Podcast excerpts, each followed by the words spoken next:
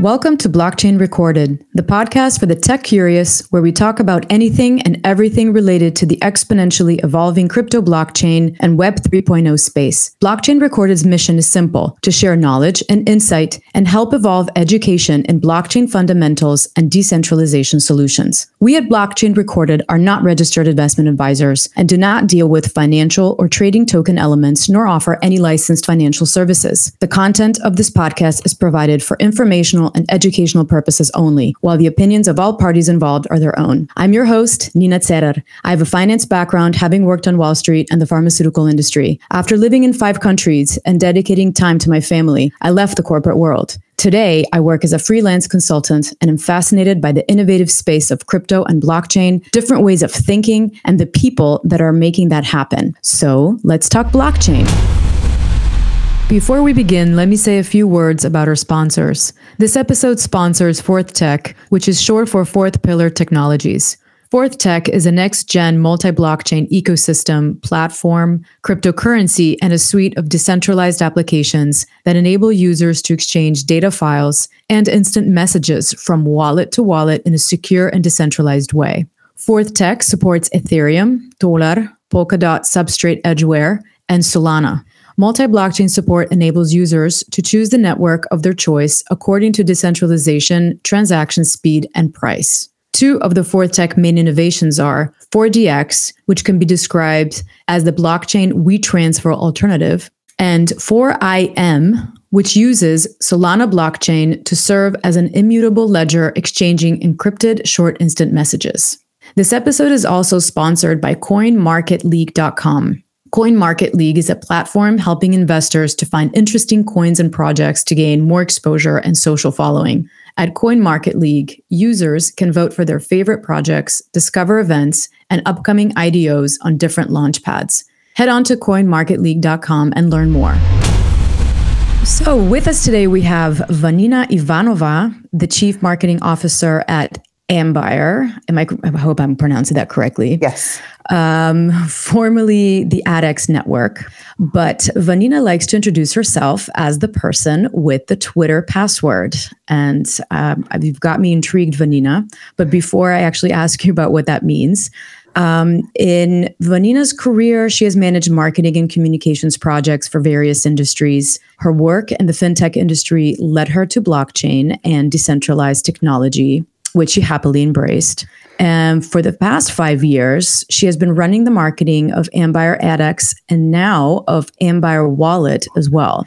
Her team has the hard task of translating crypto to everyday language and communicating with both crypto native and non crypto audiences. Welcome, Vanina, to Blockchain Recorded Podcast. Thank you for having me, Nina. It's a real pleasure to be a guest on your podcast.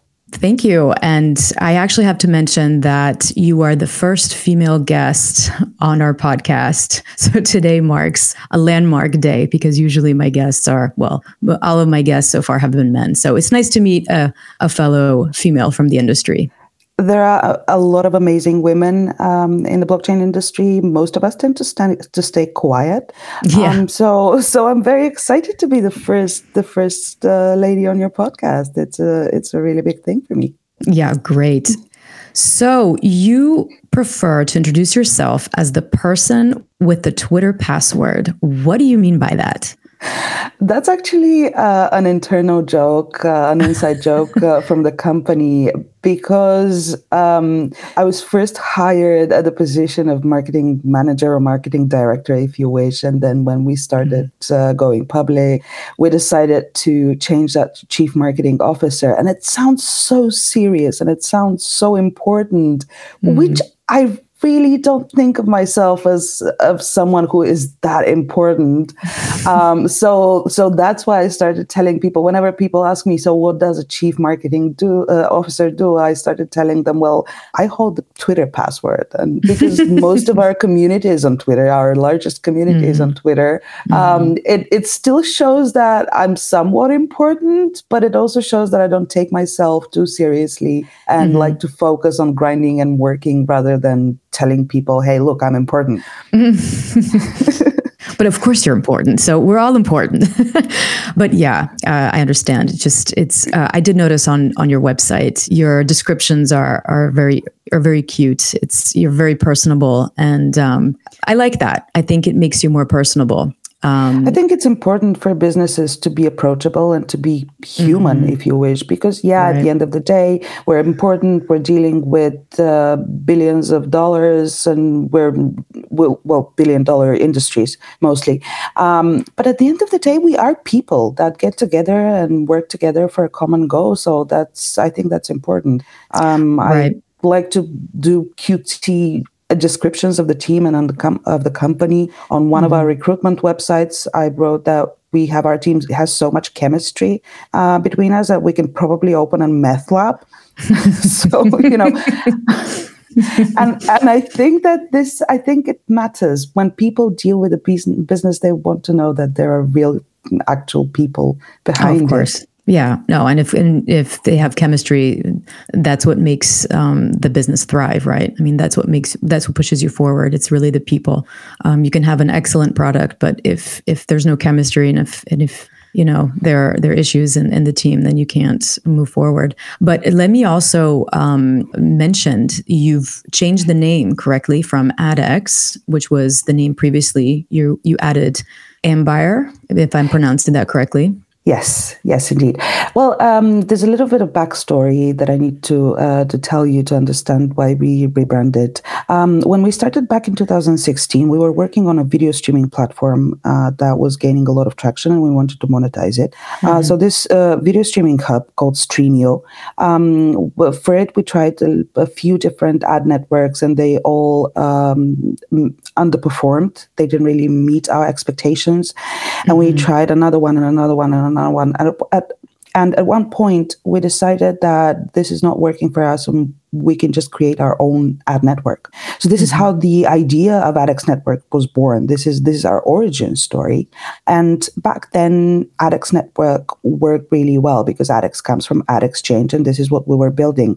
Mm-hmm. Uh, five five years into this adventure, we already we have already built our ad platform, and it has about seventeen thousand registered uh, corporate users, which mm-hmm. is mm. great. And the platform is not a baby anymore. It's uh, mm-hmm. Uh, it's it's in preschool now, so it has its own life, uh, and and it requires a lot less attention from uh, from our side. Uh, so that led us to another problem that we were facing, and that was using different crypto wallets that, again, they didn't underperform, but they didn't match our expectations in terms of UX. They were confusing, they were uh, complicated, unnecessarily complicated. And we're crypto native people, and we thought, imagine if a non crypto person has to deal with a with a wallet that is talking about nonsense and gas limits, and people have no idea what is that and why mm. they shouldn't touch one thing or they should adjust uh, the other thing. Mm-hmm. So that's how we decided to uh, take uh, a bit of the technology that we already have uh, and reuse it and repurpose it uh, to create a new product, which is a DeFi centered cryptocurrency wallet. Mm-hmm. And once we decided doing that and started working on the wallet, that it was initially going to be called the ADX wallet because we had the brand recognition mm-hmm. with ADX Network. Mm-hmm but it was confusing because we were working on the on the actual product we hadn't redone our website we had a page on the website for the wallet but it was confusing we were telling people that we're building a wallet leading them to a website of a mm-hmm. ad of an ad uh, network um, so at one point we decided that it was time to rebrand and to kind of come up with a new brand that would encapsulate what we actually do mm-hmm. and be able to host all of the products that we create create under the same hood because I'm sure that the wallet is not going to be the last thing that we do. We're of just course. beginning. mm-hmm. You're in preschool. So, yeah. so so that's how that's how we came up uh, with the idea of the rebranding, and that's why we decided to go ahead and mm-hmm. rebrand to Ambire. Uh, mm-hmm. And that's actually, I mean, it doesn't, the, the word ambire doesn't mean anything in English, but it's a, an Italian verb that means mm-hmm. to aspire, to want more. Uh, mm-hmm. and that's what we do. That's what we do. So we figured it was really, really fitting to our DNA, to, to our company DNA, and um, that's that's why today we have uh, Ambire as a company, and then under the hood we have Ambire AdEx, the ad mm-hmm. network, and Ambire Wallet that will be released super soon uh, for the general public. It's now in private beta. Oh, that's exciting. Well, we'll definitely get to that. So, as given what you've said so far, I take it you've been in this space for a long time. Well, when it's in blockchain, um, in blockchain speak, that's like decades probably. but I was wondering if I could get your take on the evolution of the crypto and blockchain industry, sort of for the past couple of years, what what they meant for you. Well, um, if I have to sum it up um, in in one phrase, the past few years have been uh, a roller coaster for me. Mm-hmm. Mm-hmm. Emotional, technological, um, business roller coaster, if you wish. Mm-hmm. Um, because, as as you know, things develop so quickly. Uh, there are literally new products and new paradigms coming up overnight. Mm-hmm. Uh, things that didn't exist the previous day, and we need to get acquainted with and learn the next day mm-hmm. uh, to stay, you know, to stay on top of things. Mm-hmm. So yeah, the past few years have been insane. I first heard of cryptocurrency back in I think 2013. And mm-hmm. back then there was just Bitcoin, Litecoin, and Dogecoin. That was it. Mm-hmm. And also um, back then I was working in the fintech industry and I only considered them from an economical perspective, from a financial perspective. I never mm-hmm. really uh, got into, into the technological part. Mm-hmm. Back then, we weren't talking about blockchain. Nobody had heard about blockchain. Right. And then, just a mere three years later, blockchain was blowing out. It was mm-hmm. beginning to get so big with Ethereum and smart contracts and the ability to create your own dApp relatively mm-hmm. easily um, and that's when we got into that game. That's that's when when we started working on AdEx Network, and things changed so much. I I still sometimes revisit our very first version of the white paper of AdEx Network, and I and I read things, and I'm like, oh my god, that seems so stupid. Why why did we go that way? You're and probably not remember, the only one. yeah, and then I remember, oh yeah, we did. We went that way yeah. because the other technology didn't exist yet the right. other protocol didn't exist yet mm-hmm. so that's that's how incredibly fast paced the industry has been um, and and I, as a part of that industry i have uh, I have felt every little bit of it in terms of informational overload, in terms mm-hmm. of excitement for new technology, um, in terms of ideas of what we can do with, with mm-hmm. blockchain. So uh, these have been a, a few very, very exciting years for me. And what about now? What about 2021? Ooh, 20 i mean things are continuing to go that way uh, yeah. like you know just a few months ago nobody was talking about nfts and now we have mm. nfts uh, mm-hmm. uh, a, a, year ago nobody was talking about defi and now we have decentralized finance mm-hmm. and this vast new universe in front of us um, mm-hmm. we a year ago i had probably just heard of the metaverse but like never really yeah. gotten into it right. and now facebook is becoming yeah. meta so you know i know it's going really fast fast. It's going really fast. It is going so fast that, to be honest, mm-hmm. I don't even dare to make a prediction what's going to come next. Yeah, no, we you can't, we can't, or no one can really. Um, and yeah, just just exactly what you said. So, you know, for for me, just in terms of talking to you, you know, of course, we have the explosion of DeFi, and then we see blockchain, you know, solutions for the supply chain industry, and then the music industry, and of course, now we have this NFT stuff going on, and et cetera, et cetera.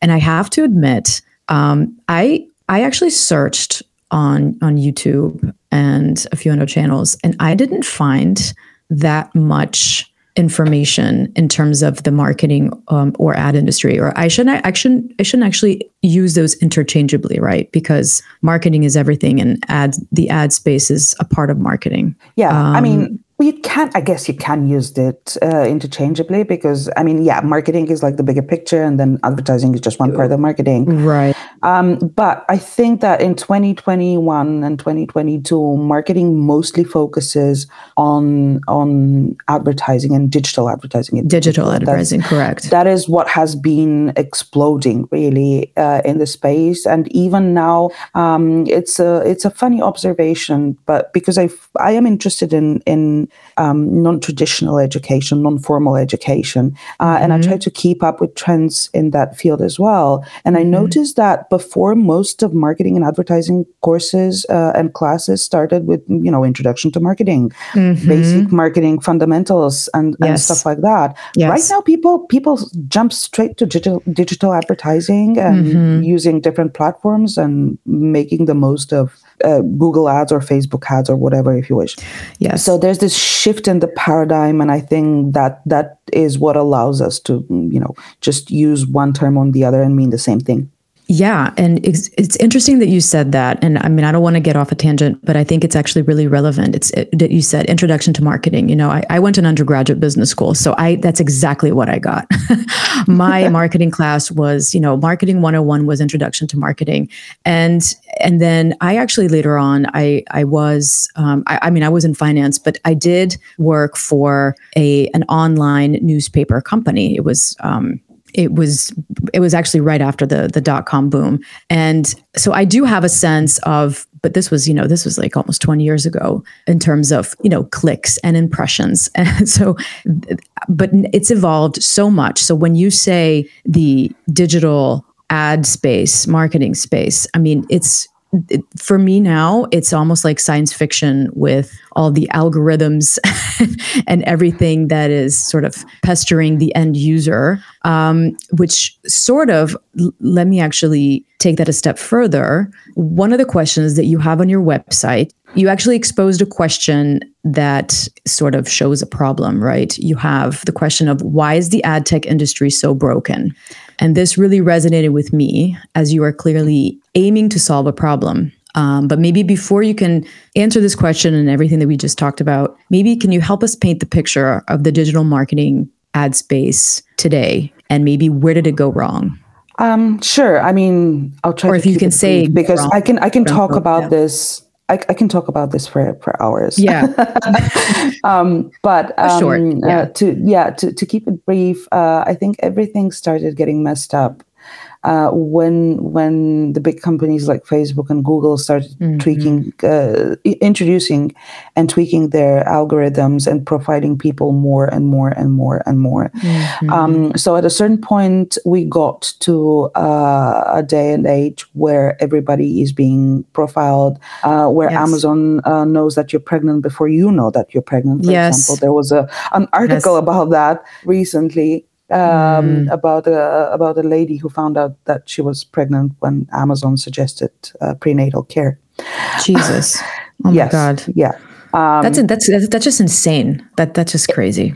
Exactly, exactly. This is just you know it's it's too far. We've taken mm-hmm. it too mm-hmm. far. Mm-hmm. I I as a marketer, I was really exciting, uh, excited about uh, the opportunity to profile people and get the right target audience and play with the targeting of my ad campaigns mm-hmm. and be able to reach the right people and make the sale. I was really excited about that mm-hmm. at the mm-hmm. beginning before uh, before we all collectively realized the uh, mm-hmm. the privacy violation that this is because it mm-hmm. started as anonymized data as um, you know customer groups and it evolved to the point where uh, a certain provider or ad network knows my purchasing habits and can predict mm-hmm. uh, with certainty what I will purchase today, tomorrow, uh, the day after that, and that is not okay. I think that's that's super wrong. So or steer you, sorry, or or steer you in the direction that you don't even know if you want to go into. Right? Exactly. I mean, it's exactly. very yeah. It's it's it yeah. It, it it's powering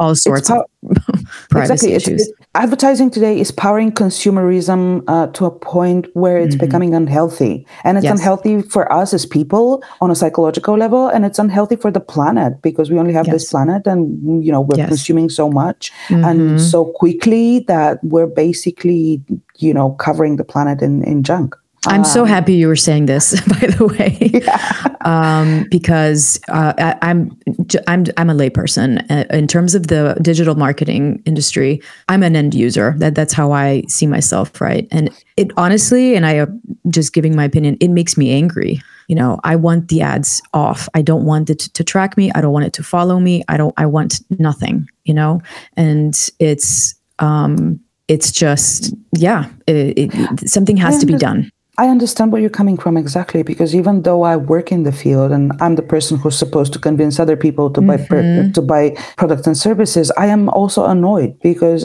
we have to uh, set a border somewhere. We have to set mm-hmm. the line mm-hmm. somewhere and not cross that line, but we've already crossed it, and it's a problem. It's a problem for the users and it's a problem for the industry because the more users users get annoyed, um, and users, I mean here, uh, mm-hmm. uh, the more they seek alternatives like ad mm-hmm. blockers and uh, mm-hmm. privacy focused browsers and apps that don't track them. And everybody loses from that. The, that. That same industry that is trying to push products and services on the people is losing because of that. Um, and, and that leads me to the other problem. That's the problem for advertisers and publishers. And I will circle back to our origin story. This is how AdEx was born because as a publisher, the media platform that we had didn't get proper reporting for the traffic that we were get. We were the, there was a, a huge mismatch, a, a, huge gap between mm. our estimations for our revenues and the actual revenues that we were getting from uh, monetizing our traffic. And again, for advertisers, I've, I've been in that role as well as an advertiser, pouring uh, literally buckets of money mm-hmm. into the mm-hmm. bottomless pit that is mm-hmm. um, Google Google ads or Facebook ads or whatever. Mm-hmm. And then you get a report that is centralized. Google is giving mm-hmm. you a report that you can't verify, you can't track. And mm-hmm. most ad networks do that, uh, of course they give you a report and you have to trust them blindly. And mm. if you have your own internal system for tracking and you see a, a, discrepancy there and you ask about that, you never get a straight answer. You always get some lame explanation of, oh, but maybe you're not tracking it correctly. No, I am tracking it correctly. Yeah, you're the you're, one who's doing it wrong. you're the mm. one who's not giving mm-hmm. me the mm-hmm. information. So mm-hmm. that leads us to an advertising supply chain that is the opposite of open and transparent and clear. Mm-hmm. Mm-hmm. It is just a black box and you can you can analyze the outcome and you can analyze mm-hmm. the input, but you can never uh, actually figure out what's happening in between. And mm-hmm. again, that leads to mistrust uh, for, uh, for on behalf of advertisers and also on behalf of publishers because people are suspicious when they check out a new ad network. They're like, mm, okay, if I'm a mm-hmm. publisher if I'm a publisher and I have a website, I don't want a random ad network to collect uh, data about my my readers, for example, or my you know my users, mm-hmm. because mm-hmm. then I'm the one who has placed people in in the position of having their privacy compromised as the publisher. Again, as an advertiser, I would I want to make the sale, obviously, but at what cost? Yes. This is yes. we have we have reached I, I talked about us polluting polluting the planet. Mm-hmm. We've actually polluted the internet. The advertising industry has polluted the internet. Exactly. Exactly. And it's time to get back to a cleaner and better internet. And one of the ways to do that is by introducing new standards for the ad industry, for the ad tech industry. Mm-hmm. You mentioned before we actually move on here because we we have the ball rolling you mentioned publishers, advertisers, um, end users, you know, sort of these terms. Can you maybe just for for someone who does not know how these interplay, who are the publishers or, or what are the publishers? What are the advertisers? How how do these roles interplay with each other? I mean, we know sure. end users are end users. It's basically whoever's using it in the end, but um, maybe publishers and advertisers. Sure, sure. Um, advertisers are the people who have a service or, or a product to advertise. So mm-hmm. these are the people who pay for the ads and they create the actual ads and put them, uh, um, whether on TV or online, it doesn't really matter, but they put them out. Um, mm-hmm. Then publishers are uh, the people who broadcast those ads. Uh, okay a website, a blog, personal blog with ads could be a publisher mm-hmm. or uh, a platform that shows ads. Sometimes, uh, sometimes, and then in, in, between you have the ad network, and sometimes the actual ad exchange, the actual ad network is a publisher as well, as is mm-hmm. the case with Facebook, for example. When you uh, when you use Facebook's ad platform, uh, it's Facebook that broadcasts the the ads mm-hmm. and not an, an external uh, an external uh, site. Uh, with Google, it's a, a hybrid model. Uh, Google would, depending on the types of ads that you choose, if you choose, for example, to advertise on uh, on Google search, then again, Google is both the ad uh, ad network and the publisher. But if you decide to use Google um, for display advertising, for banner ads, for example, you can publish those ads on third party websites that that show ads, and these these are again the publishers. Mm-hmm. Perfect. So, and you said, yeah, you can actually be an advertiser and publisher all in one. depending on the model correct is, is that's what i'm taking from this as well you can be an ad network and a publisher all in one mm-hmm. Um, mm-hmm. but of course you can also be an advertiser and a publisher like if you have mm-hmm. a website uh, that kind of you know say you ha- you are a news website that mm-hmm. has advertising property uh, for sale available. And you use an ad network to fill in this space but you also want to advertise your website so that it reaches to more people then you can be an advertiser and a publisher at the same time as well.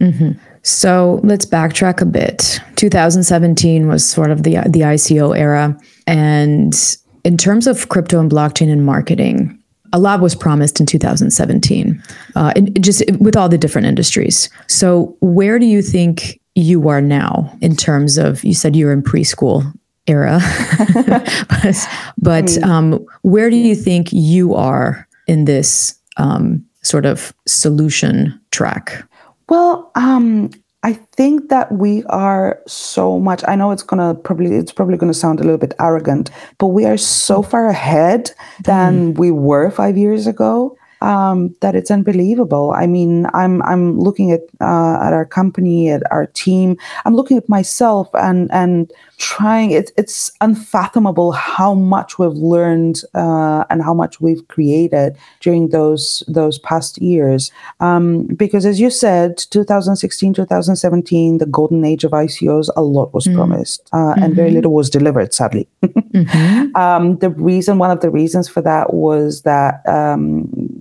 some teams just didn't follow through.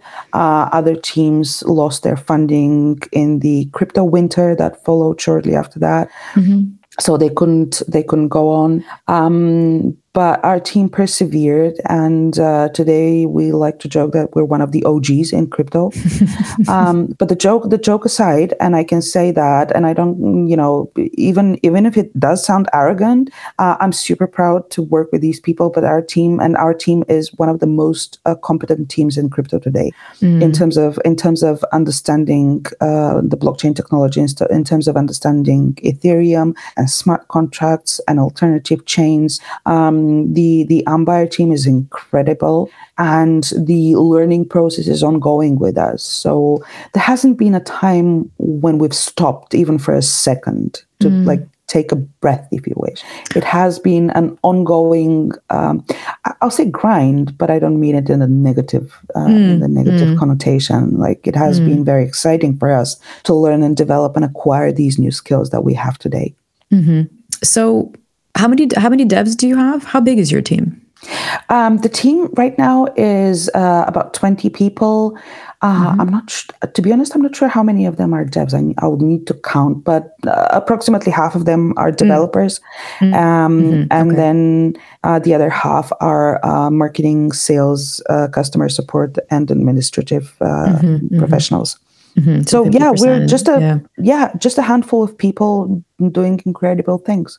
um, and if you if yeah. you don't mind me, another thing that I would like no, to mention no. here, and I think that's important uh, to kind of like um, you know to, to finish answering the question where we are today. The core yes. team of ADX Network, the you know the people who began uh, ADX Network in 2016, in 2016 is the same team that we have today. We have just been adding oh. people, and nobody has left, oh, which is yes. I know Good that's incredible. You. So that that's why I like to brag about it. well, that's that's uh, that's pretty incredible. That's pretty incredible. So you definitely are the OG in all different um, and with in all respects. Well, let me so l- let me take now a step further. I actually did glance at your white paper, and so you actually have a sentence. So you have you say that the protocol that ADX puts forth combines traditional peer-to-peer technology, cryptography, and blockchain. So mm-hmm. clearly, you see a blockchain as a solution to what you deem, or to the problem that you actually de- defined before. Um, can you actually take us through what that means with respect to marketing um, or ad solutions, and actually how do you use blockchain?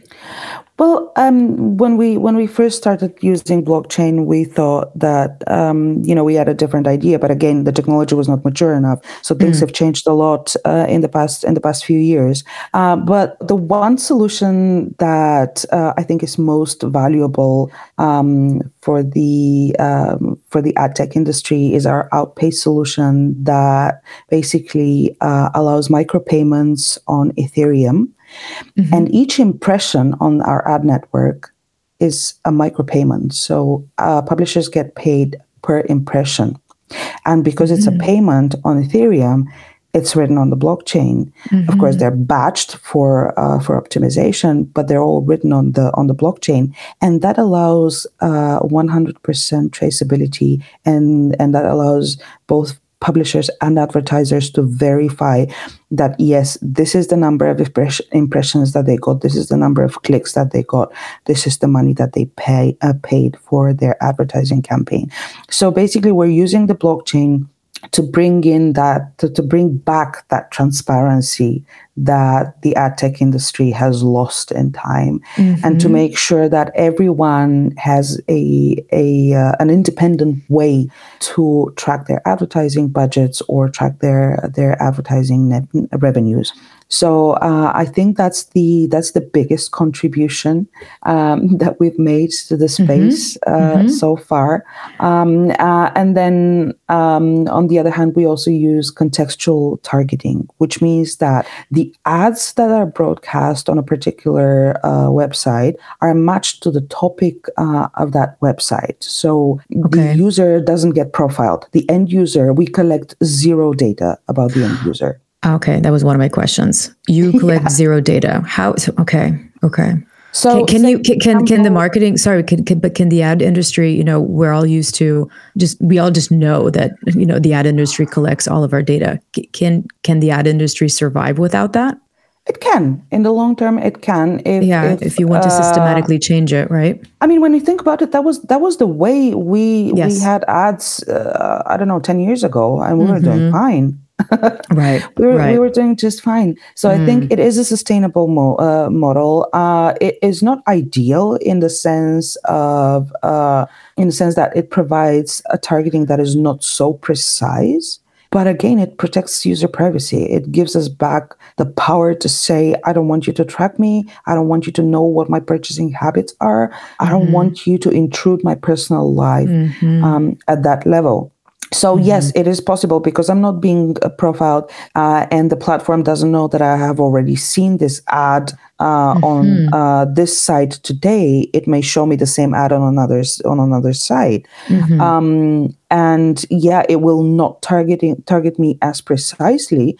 But it's a way to go, and I think that it's a very healthy way to go uh, in order to uh, bring back ethics to the space and, and make sure that mm-hmm. people are not being not being profiled because the way it works basically is say you are on uh, a website about cars and you're reading about cars mm-hmm. and then the mm-hmm. ads that you will see on that site with um, with uh, uh, contextual advertising would be ads for I don't know car parts or car dealerships or car washes if you wish. So you have a little bit of um, of uh, variety uh, mm-hmm. with that type of with that type of targeting. It's really not as precise as profiling. Mm-hmm but mm-hmm. it's not intrusive it's not invasive mm. and i think that at the end of the day uh, yeah it's not ideal for advertisers but that's what people want. Right. And at the end of the day, I think that is what will prevail. Right, it, it should. You mentioned a layer two scaling solution. Is this you? Is this your own layer two? Yes. Um, aha. So in house. So you developed your own. We we developed uh, our own layer two solution, the so-called Outpace. Outpace. Um, okay. Yeah, it's it's an mm-hmm. acronym, and to be honest, I'm not even sure okay. Like we we have we'll have a we dev are, on in, some later point. yeah, um, this is this is the layer two solution that allows us to um, first of all batch transactions, the microtransactions mm-hmm. that I mentioned, mm-hmm. mm-hmm. Um, and we do that for gas optimization and for cost optimization, so that yeah. more money more, more more money goes to the uh, pocket of the publisher and not you know paid in uh, Ethereum gas fees or or any right. other unnecessary fees. Mm-hmm. Um, so basically, um, yeah, that's um, that's the one purpose of uh, of um, that uh, layer two solution, um, and uh, yeah, and it's trustless, which is again, it lets mm-hmm. everything to be verified. It doesn't require um, uh, an, another authority to you know pop in and say, hey, that's correct, that's not correct. So yeah, okay, I got the I got the um, acronym. Outpace stands for Off Chain Unidirectional Trustless Payment Channels. Mm, okay. Yeah. Okay. And so and basically, yeah, and basically it allows us to process a lot more because you know that blockchain is still a little, a little bit slow. Um, mm-hmm. So this this allows us to scale the the ad network, and this allows us to basically process much more transactions per 2nd mm-hmm. than Visa processes, for example. Um, mm-hmm. and and today we are the largest payment channel network on Ethereum. Mm, so I actually read that. That's amazing. Yeah, and it's open source. You can yeah. take you, you can it's it's on our GitHub profile. You can take mm-hmm. it and it as you see fit. I read somewhere, I don't know if you can answer this, that you experiment with Cosmos and Polkadot as well. Yes. Uh, we build on Substrate, and what we build on Substrate is the AdEx registry. The AdEx registry mm. is basically responsible for appointing validators um, for every advertising campaign that uh, happens on our network. Mm-hmm. Validators are basically nodes that that verify the data and confirm uh, and verify the uh, and process the payments uh, from the advertiser mm-hmm. to the publisher. Mm-hmm. so every campaign on our, on our network needs to have a validator, uh, a couple of validators. Right now, mm-hmm. we are the only ones running validators, but in the future, people will be able to run their own validators if they want to. So there there will be public validators available, and okay. these and for these public validators we will have um, we will have a registry, and that registry we have actually uh, built on Substrate. Um, mm-hmm. The one thing that uh, has made us put a pin in it for now is the fact that Polkadot itself is not as developed as we expected it to mm. be at this point, and mm-hmm. there's still no Ethereum bridge um, uh, for Polkadot. So that is like we have the substrate uh, development, but it's on hold right now because it hasn't been released because of the we're just ma- waiting for Polkadot to get uh, a little bit more mature. Okay. But we are very big to sorry to um, we're, yeah, we're very yeah, big yeah. on, on on blockchain interoperability. And again, back then when mm-hmm. we started doing that, there were no bridges like we have mm, today, for example, between Ethereum and Polygon, um, right. or between Ethereum and Binance Smart Chain. We didn't have that back mm-hmm. then when we started no. looking into that. We mm. didn't have it. So Polkadot and and Cosmos seemed like uh, great opportunities. Unfortunately, Cosmos is even farther behind Polkadot um, mm-hmm. in terms of development. Uh, but yeah, we haven't. We, we we've just put a pin in that. We haven't gave, uh, given up on it. Mm-hmm. So as soon as we have a more te- uh, mature technology um, from Polkadot side, uh, we're we're just going to go on with it. Great. So yeah, so you are mentioning so layer two, you're solving the high cost associated with the, with the Ethereum gas fees, etc. So we all know crypto can be used for payments. Um, I actually read that you're solving the volatility with the DAI stablecoin, and that you have an AdEx protocol native token. Correct. Correct. Yes, we um, have the yeah maybe you can you just yeah maybe explain to us and maybe you can take us through the tokenizational model i also noticed you have staking yes. um so you can go crazy with with all the questions.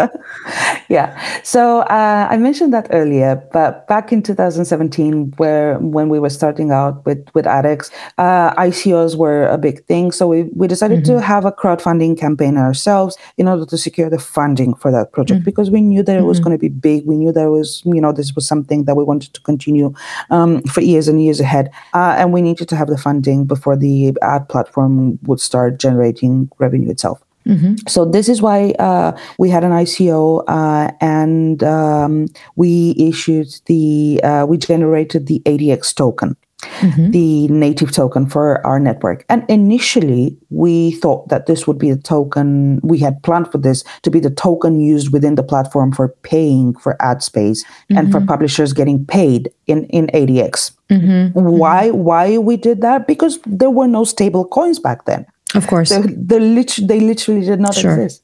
right. So um, later on, we uh, realized uh, that this is not a viable model because of the volatility of the ADX, uh, ADX coin.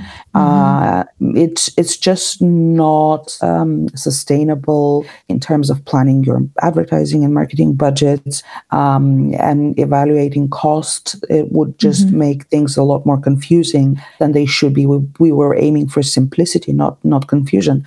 So uh, this is why we decided to uh, switch to the DAI uh, cryptocurrency in the platform. So right now, um, all uh, fees uh, are paid and, and ad campaigns are launched in DAI. And accounts are funded in DAI, and publishers gets paid in DAI because as a stable coin, you know, this this stable coin allows us to mimic a traditional ad network as closely as possible, um, and take you know take the good parts of it, like for example, being able to plan a marketing budget properly. Uh, so that's that's why we we uh, switched to switched to uh, DAI, but that doesn't mean that the ADX token became irrelevant. It, it- it yeah. it is relevant uh, in the sense of the validators that I mentioned earlier. So basically, ADX, the ADX token is uh, so token is used for staking. Mm-hmm. And sta- staking is done towards the validators. Right now, we only have the one staking pool validator, Tom, available on mm-hmm. our staking portal. So basically, everyone who stakes them their ADX tokens to the to the validator Tom pool basically vouches for the Tom pool. Right now, right now there is no uh, slashing. There are no penalties. In the future, we will introduce penalties for misbehaving, um, misbehaving validators. So validators that go, go offline, uh, for example, and that stops all the campaigns that are running through that validator. So, uh, so basically, staking towards a validator, whether it's one run by us or a public validator, it reinforces the uh, trust in that validator. It makes it more, um, it makes it more secure and more preferable for advertisers when they're choosing their validators for the campaigns. And that's the purpose of the ADX tokens. Again, when a campaign is launched on the platform, there are some small validator fees paid out. And mm-hmm. these, these fees basically pay for the staking rewards that people get from staking their ADX. Mm-hmm. So Tom Pool, and I also noticed you also have a loyalty pool. Is that We correct? have a yes, we have a loyalty pool. Um, basically, the, the difference between uh, the loyalty pool and Tom Pool is that Tom Pool has a twenty day unbond period, but it has but it has a, a higher return. The APY there is generally higher, uh, while uh, the loyalty pool uh, has no unbonding period, so there's no lockup period. You can take your your stake tokens at any given time but the reward is is lower. Um, at the beginning, the loyalty pool was the pool that allowed people governance uh, over decisions regarding AdEx uh, and and now Ambire. Uh, later on, we decided that stakers in the Tom pool should have that privilege as well. So now anyone who stakes uh, either in in the loyalty pool or in the validator Tom pool can participate in governance votes um, that concern our business. and the loyalty pool, is it capped? It is capped, yes. It's it's capped at 30 million uh, tokens. Right now, it shows more than that because of uh, auto compounding. So basically, the rewards that are accumulated are auto compounded within the pool, and that that's why it stands at more than uh, than uh, 30 million tokens. Um, but yeah, it's full now. I'm afraid it's full, and even I myself cannot stake uh, more it's tokens full. to the loyalty pool. Yeah, Ah, we okay, reached okay, we okay. reached the cap uh, a while ago. Uh, so right now we are at 34 um, at 34 million ADX tokens staked in that pool. Okay, and, and we need to get to under 30 million in order for people to be able to stake again there. Oh, I understand. And so this this loyalty pool, it's so it's more more of like a derivative compared to um, Yes, exactly. right. It's it's more like um, I don't know. I think more like a Yearn finance protocol. Exactly, exactly. Basically, the, the ADX tokens that uh, you stake within that pool are mm-hmm. wrapped to generate the ADX loyalty token, and that token allows you uh, governance votes, govern mm-hmm. and voting power in mm-hmm. governance votes. Mm-hmm. So, so capped, is, is this going to stay this way, or any plans to sort of expand uh, or maybe add another pool or we i'm sure you you have your hands busy on non-defi things we no we definitely will be adding more pools um, mm-hmm. when when more validators are available basically okay the as soon as we have public validators available mm-hmm. all the public validators that are within the registry will be available for staking because the, this is how advertisers will be able to select which uh, validator is the most dependable and which validator they should choose if mm-hmm. they decide not to run their own validator, for example, mm-hmm. and just use the public mm-hmm. validators. I, I, saw, is ADX listed on Binance? It is, yes. We oh, are listed on, wow. I think we're listed on about 30, uh, 30 exchanges. The latest one was KuCoin. We mm. literally just listed there. Um, so, yeah, uh, we're available on Binance. We're available on Bittrex, on Huobi. Mm. Um, so, yeah. Very cool. Also, obviously, also dexes like Uniswap and SushiSwap. There's a lot of liquidity there. Uh, mm-hmm. On Ethereum, not so much on Polygon, but Mm-hmm, yeah. mm-hmm. And you mentioned you're also involved in the wallet. So you have your Ambire AdEx wallet. Is that is that what it's called? Or it, this uh, is just Ambire wallet. Yeah, Ambire um, wallet. Okay. Ambire Wallet is something that I am so, so excited about. I literally, all of my, my, my friends don't want to hang out with me anymore because that's all I talk about. that's all you talk um, about. um, Ambire Wallet. Yeah, as I said, we noticed a problem, and the problem is that uh, we want to use, we, we use crypto a lot. We use crypto mm-hmm. a lot. We mm-hmm. use DeFi mm-hmm. protocols. And these mm-hmm. are complex. Even for us, they're complicated. Mm-hmm. We don't always get it. How does mm-hmm. this thing work? How does that thing work? And we we want to be able to use more and more of these but it gets frustrating at one point so that's how you know that's how we decided to to uh, create a, a new wallet that will make things easy and that we will kind of like get everything under the same hood mm-hmm. um, and that's how we came up with the with the concept of Ambire wallet right now we are in in um, private beta and i've mm-hmm. had my hand my greedy hands on, mm-hmm. on that wallet uh, for uh, uh, for some time now, uh, and uh, let me tell you, it's glorious. if I may, if I may say so myself, uh, it's. it's a it's a lovely wallet that would allow people to first of all to log in with a username and password mm-hmm.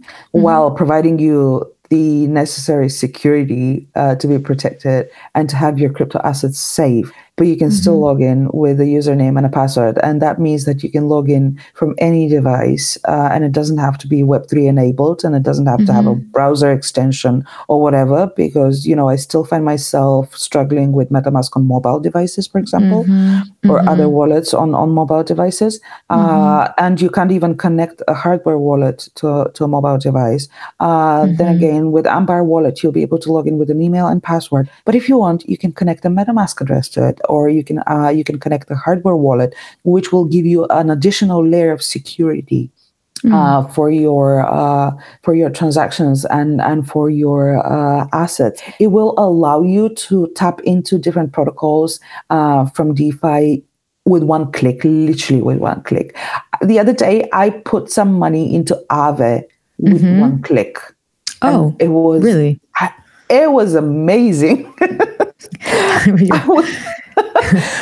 I was so excited to be able to do that because we have already integrated that, and we're later on we're going to integrate more um, more protocols, more DeFi protocols like Compound and Yearn, um, mm. and you can easily transact. You can switch between networks again with a single click, and it happens uh, just so quickly and so uh, flawlessly.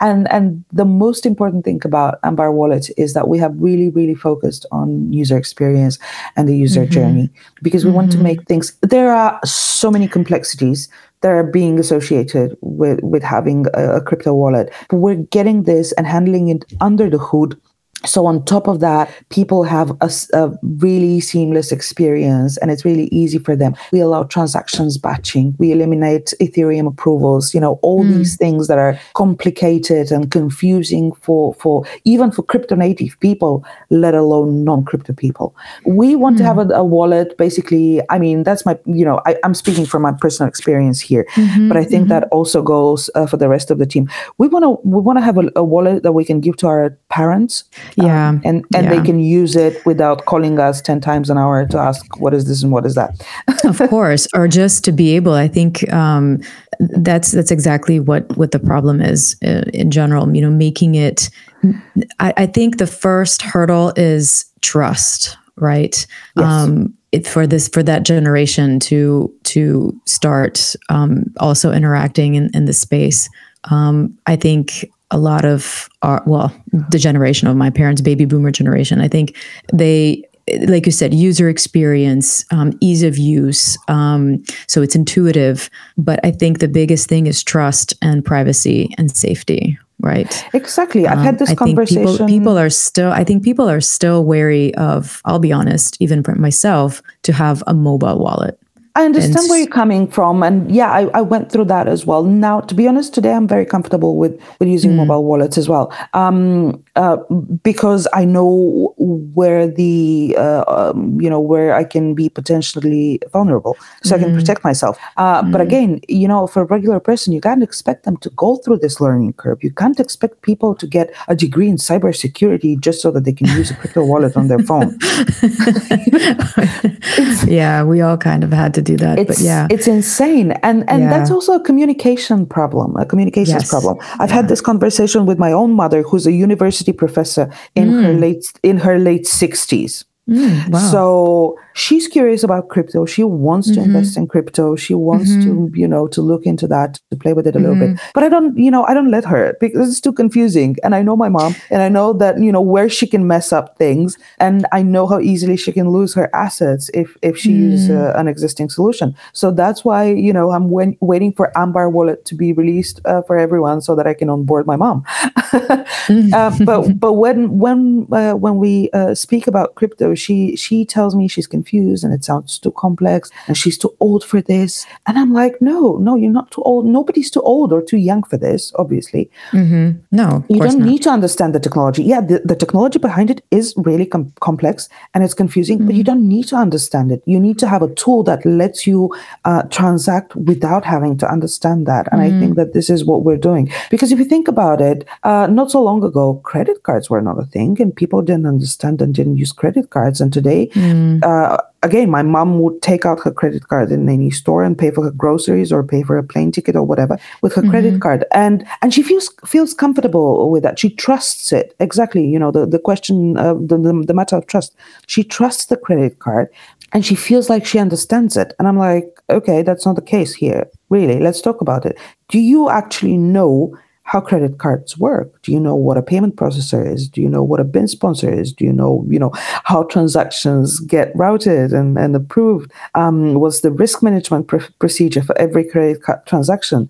And this is where mm. you you have these few seconds of silence and you know mm-hmm. and and my mom goes oh right mm. okay mm. so yeah. we need to i think this is what we need to overcome uh, in terms of communicating blockchain to people in terms of you know and that communication sure. goes through ux and through user journeys that are uh, simple and easy to understand because honestly people don't need to understand Ethereum approvals, for example. They just need to right. click and confirm their transaction and, you know, know that they've, they've paid whoever this crypto or that crypto. And that their funds are safe. And, and that their funds that they get safe. right and that so that it's because i think yeah um, one one problem is that a lot of people just click everywhere and you don't really have um, I, yeah, I mean, I guess you could argue that you don't need to know how things are working, but because people now we've become so comfortable in our consumer ways, it can kind of come back to bite us, right? So. In, in a way, it's important so that you have the basics, but it.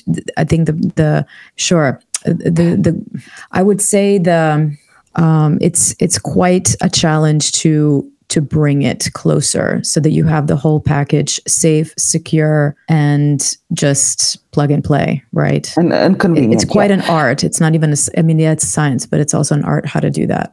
I, I but since you're in the ad industry, I think Yeah. um, you have you have quite um, you've actually set yourself some a- an important goal, and you're also incorporating all the relevant, even financial components. So Indeed, you're indeed. And yeah, I I, mean, I you're, do agree with you. I do agree with you that yeah, there is a very fine balance between uh, convenience and and security and protect Yes. protecting your assets. But at the end of the day, it's not up to the end user uh, to solve this problem. This problem should, Right, should be solved by us, by developers, by companies exactly. working in the space, because it is up to us to pro- to, to offer people a, a product that is as foolproof as foolproof as possible. Mm, Obviously, we will continue to educate people on cybersecurity. Mm. We will continue educating people on how to protect their assets and how to stay safe online and how not to click on everything that pops up on Mm. their phone. But it is up to us to ensure that we have provided the highest possible level of protection on a development and technological level.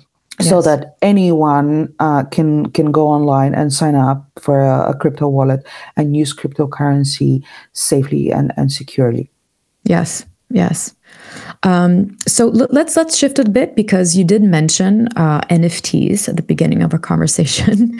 Do you have a take on NFTs, or is this are you tackling NFTs in in in your industry at all? Or Um, Yeah, I mean, in a way, um, not not directly, not directly. Okay, okay. But we have played. We have played uh, with NFTs. I have played with NFTs myself um, Hmm. because I, I like to joke that I'm a crazy person with an iPad uh, and, a, and an Apple Pencil, uh, which automatically makes me a creator. Obviously, well, you have the Twitter password.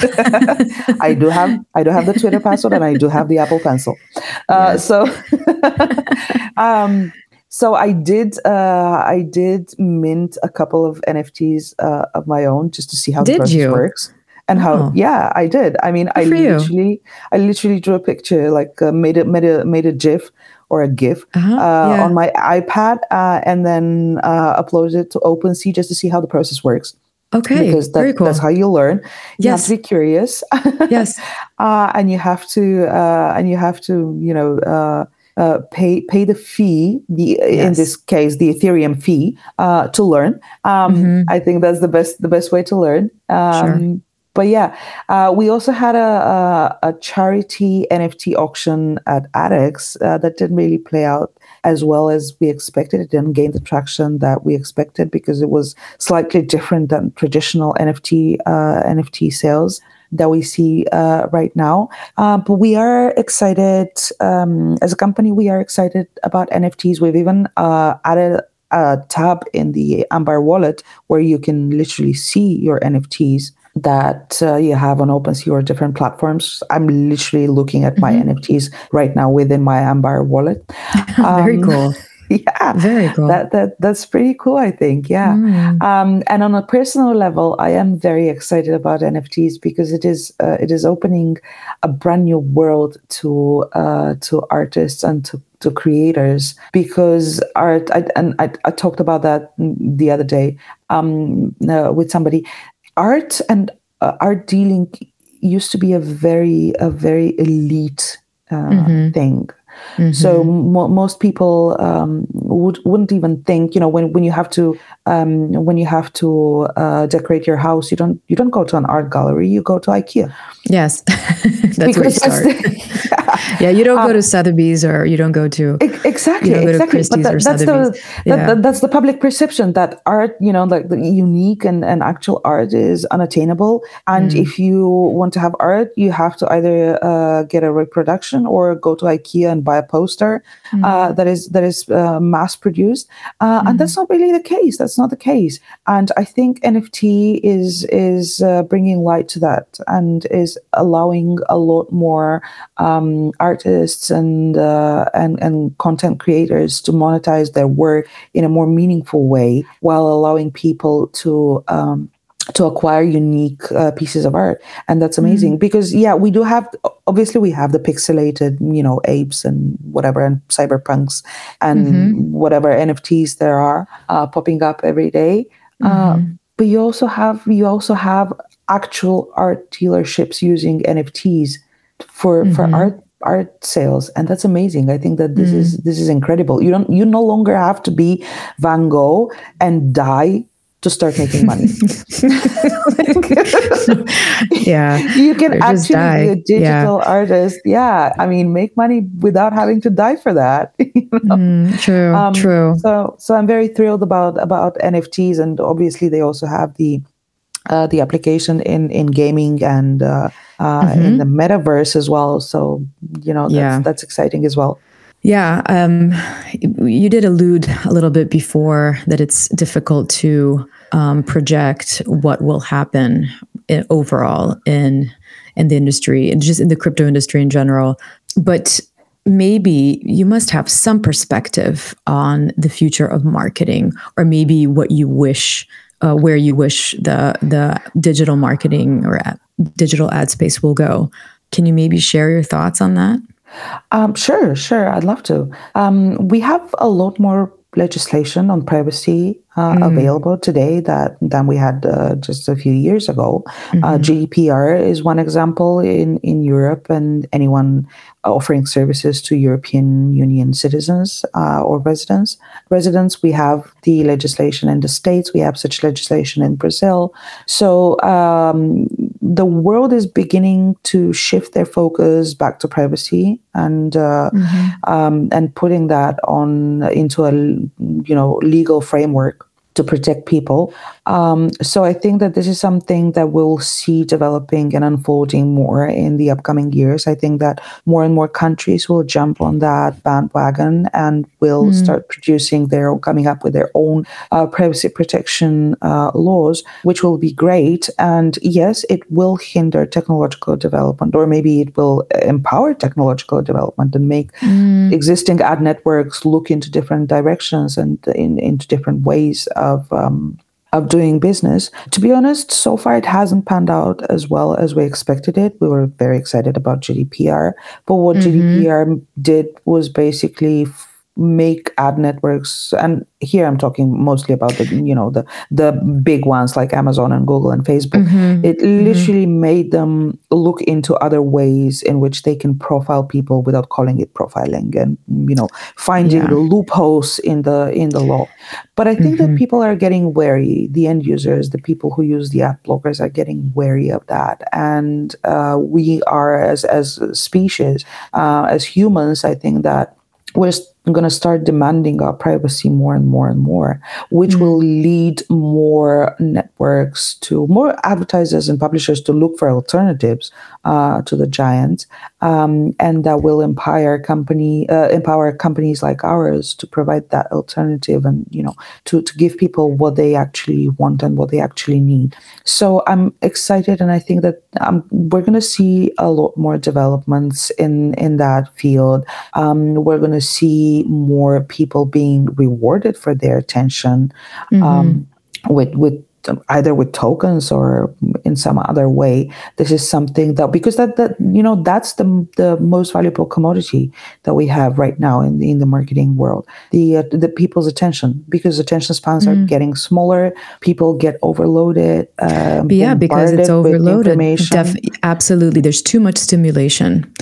There's just too much right so yeah so i think that this is something that we'll be focusing more and more on rewarding people and like trying mm. to get people's attention in a meaning in a meaningful uh, way uh, mm. so that's that's one field where i also anticipate you know developments uh, I think that yeah, for the focus on privacy, you know, the, the two big trends that I see in the ad tech industry are basically uh, rewarding attention and and reclaiming privacy. Wow. Well, I, I don't see a, a better um, a better point to to sort of end our podcast on. Um, you sort of uh, you actually I I have a couple of sort of questions, draw, you know, drawn out, and you just answered all of them. In oh. terms oh. of, I hope, I, I sincerely hope it will go in this direction. Hopefully, the governments and regulators will also keep keep the pace on on the Facebooks and the Googles, right? Uh, we'll see crossed. what Meta pans out. What what what Meta will bring, right? Um, yeah, or not. we'll, well, prob- I mean, to be to be honest, I'm not really very optimistic about that because just a couple of mm. years hmm. ago they came up with this huge statement about Libra and their the own Libra, cryptocurrency. Yeah, and yeah. where is Libra today, guys? Yeah, Zuckerberg, yeah. where is Libra? Tell us. Yeah, yeah. Haven't heard anything about it in a while. So no, no. so we'll see. Um, d- definitely, definitely. Um, Vanina, is there anything that you would like to add that I didn't, I haven't asked? Maybe that you you would li- like to expand on more, or did we cover almost everything that you wanted to share in this, in this podcast with us? I would like uh, to leave one message uh, with mm. with the audience of the podcast. It would be um, tell your friends about blockchain. Ten, tell your non crypto friends about crypto, uh, mm. and try to get people excited because uh, we are obviously we're all fighting for mass adoption, and mass adoption is slow, mm. and it's slow because blockchain is slow, and because gas mm-hmm. fees are high, mm-hmm. and because people are afraid of blockchain, and it sounds big and scary and complex. Talk mm-hmm. to your mm-hmm. friends about about crypto and try to educate as many people as possible. Um, look into the the all the positives that blockchain and crypto have, empowering the unbanked and allowing people to get their privacy in their own hands. And we'll get there. Maybe slower than we expected, but we will get there. Well, thank you. Thanks for that. And on that note, I'd like to thank you for for joining us today. It's been a pleasure to speak with you. I'm happy to to like I said to talk to a fellow female, not to not to divide the females and the males, etc. But it's it, it is nice to to finally talk to to to a lady friend. And I'm fascinated to hear. I'm actually excited to hear your strides in in the ad industry. You know, you've actually opened up quite an enigma for me. And in terms of the digital advertising space, I always thought it was so complicated and very scary, and I I always wanted to click off everything. Um, this is, of course, an end user saying in lay terms, but I'm actually very glad that someone is trying to solve this problem of, of the broken ad industry. And I wish you all the best. And I hope to perhaps maybe have you on again someday at a later at a later point in time, maybe in six months or a year, and see where you guys are. That would be lovely. I would love to be here because it's, you know, being on this podcast is absolutely delightful. well, thank you, Vanina. And uh, we'll definitely will uh, love to hear how your progress is going and maybe hope to have you soon on again, maybe one of your colleagues or you. And um, yeah, we'll hopefully speak with you again soon. Indeed. Thank you for having me, Nina. Thanks again to Vanina from Ambire, as well as thank you everyone for listening. A big thanks goes to Fourth Tech and Coin Market League for co-sponsoring this episode. Thank you also to the Barian Music team for providing their music. You can check out their latest album on barianmusic.com. You can find all supporting information on our website, blockchainrecorded.com, and listen to us on Google, Apple, Amazon podcasts, as well as Spotify, Radio Public, and Stitcher. Be well and stay tuned for our next episode.